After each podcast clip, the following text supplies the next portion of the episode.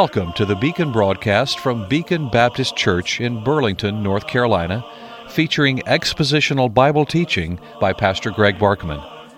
If you'd like to correspond with the Beacon broadcast, or if you wish to support this radio ministry, write to the Beacon Broadcast, Post Office Box 159, Alamance, North Carolina 27201, or find us on the web at beaconbaptist.com. beaconbaptist.com. The Beacon broadcast is supported in part by the gifts of faithful listeners. Now, with today's message from God's Word, here is Greg Barkman.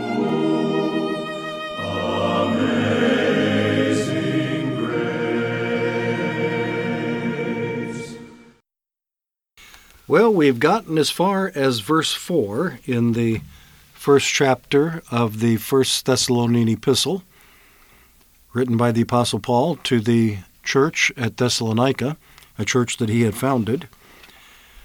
And we have gotten as far as verse 4, and we've kind of camped down on verse 4 because that's where we are introduced in this epistle to the doctrine of election, the doctrine of sovereign grace, the doctrine of God's electing choice of his people, a doctrine that is taught in Scripture in a number of places, and yet is, is very challenging and very debated and very resisted.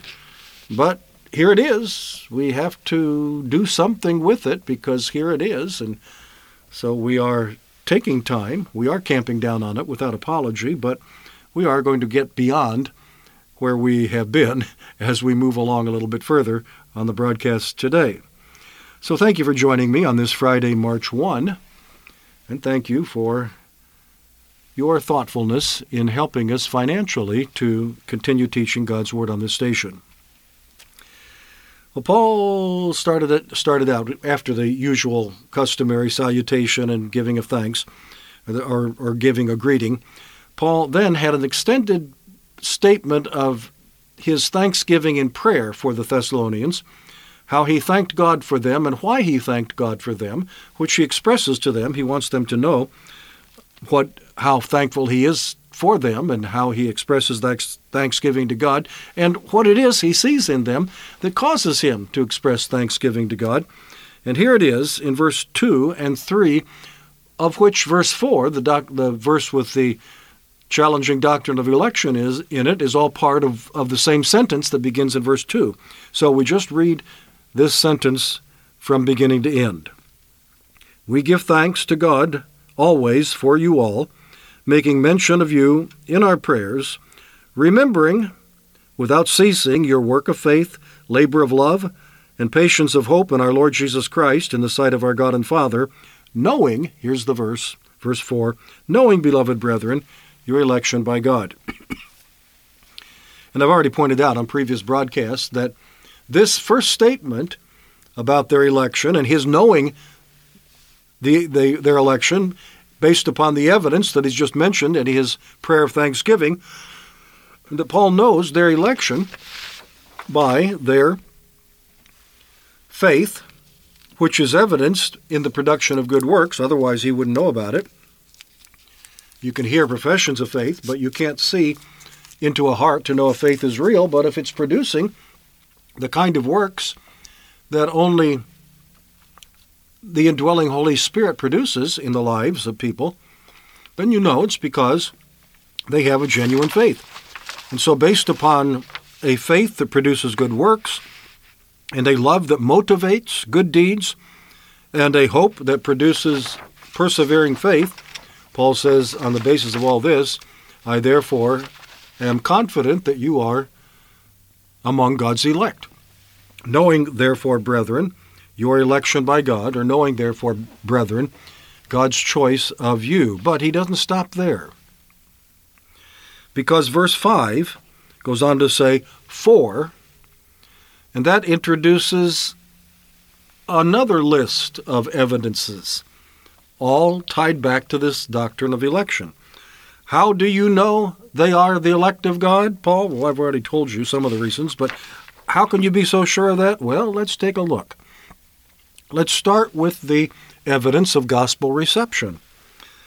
Verse 4, knowing, beloved brethren, your election by God. Verse 5, for, or because, this is how I know it, because our gospel did not come to you in word only, but also in power, and in the Holy Spirit, and in much assurance, as you know what kind of men we were among you for your sake.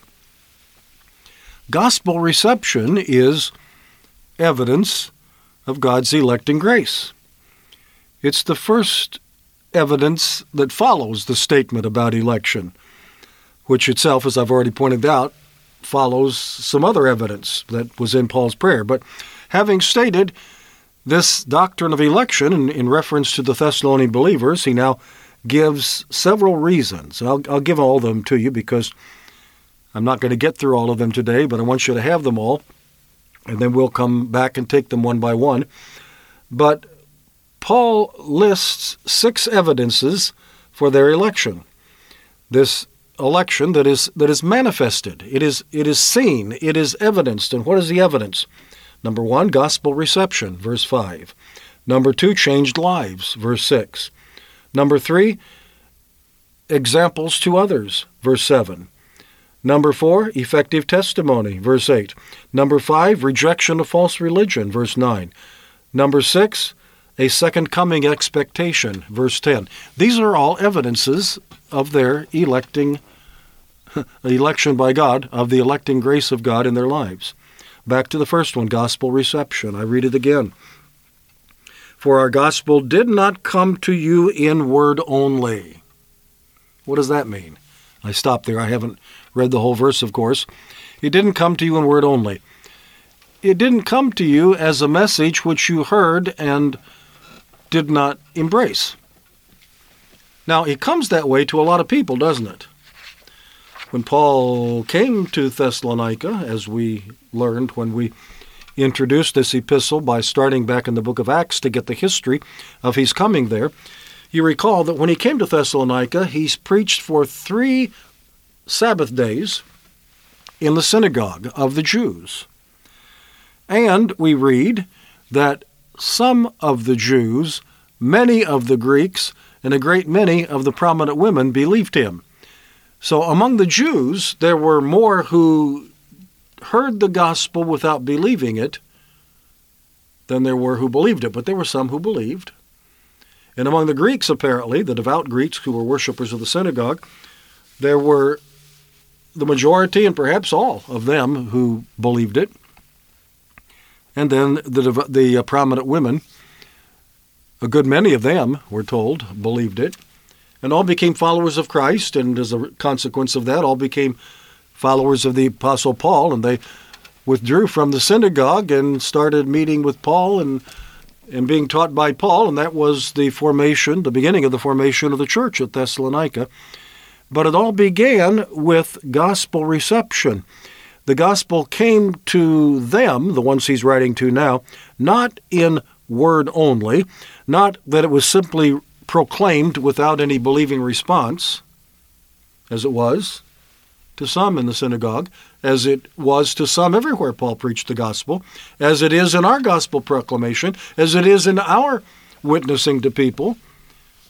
We proclaim the same message. We who are preachers have often had the experience of preaching a message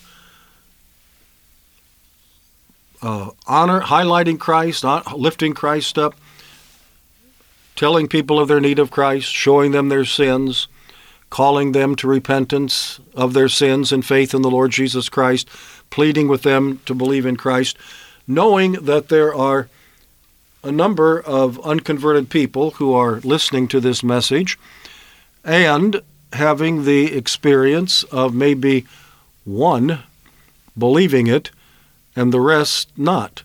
In other words, the gospel came to several of those unbelievers in word only, but to one person, and sometimes more than one, one person it came in power. It came in more than words. It wasn't just so many words to them. It was, as Paul says it in Romans chapter 1, the power of God unto salvation. I'm not ashamed of the gospel of Christ, for it is the power of God unto salvation to everyone who believes. And when people believe the gospel, that is the evidence of the power of God working in their lives. What distinguishes one person who hears it from another is that in some people it comes to them in word only. It's just a it's just a message. It's something to hear. It's something to listen to. It's something to consider. It's something to inform but not something to respond to because it doesn't come to them in power where's that power come from it doesn't come from within man it comes from god it comes from the holy spirit well why does the holy spirit work in power in the lives of some and not of others. This is the explanation. Knowing, therefore, beloved, your election of God. That's the explanation of why the same message produces different results in different people. In some, it comes to them with power, divine power, saving power, life changing power, new birth power, regenerating power and to others it's just so many words.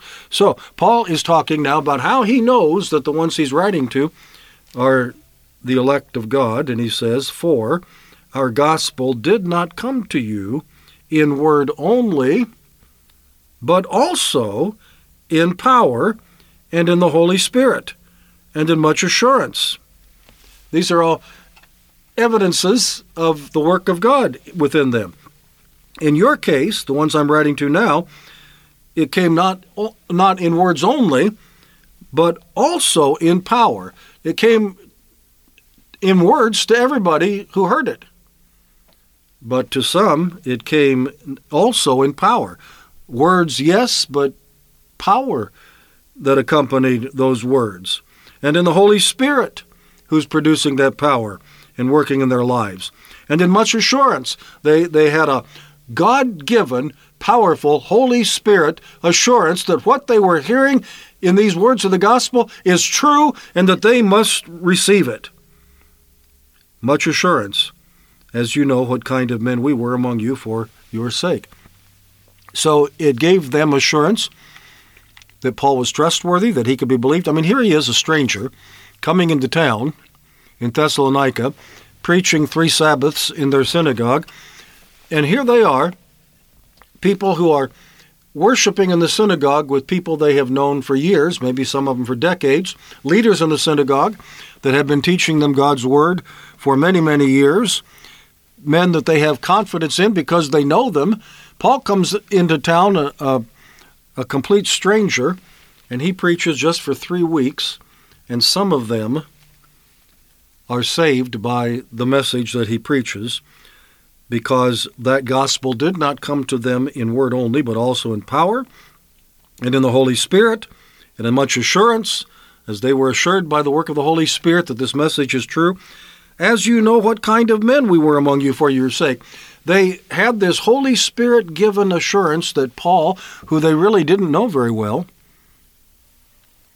was telling the truth that Paul could be trusted, that Paul was a man of God, that Paul was bringing them a message from God.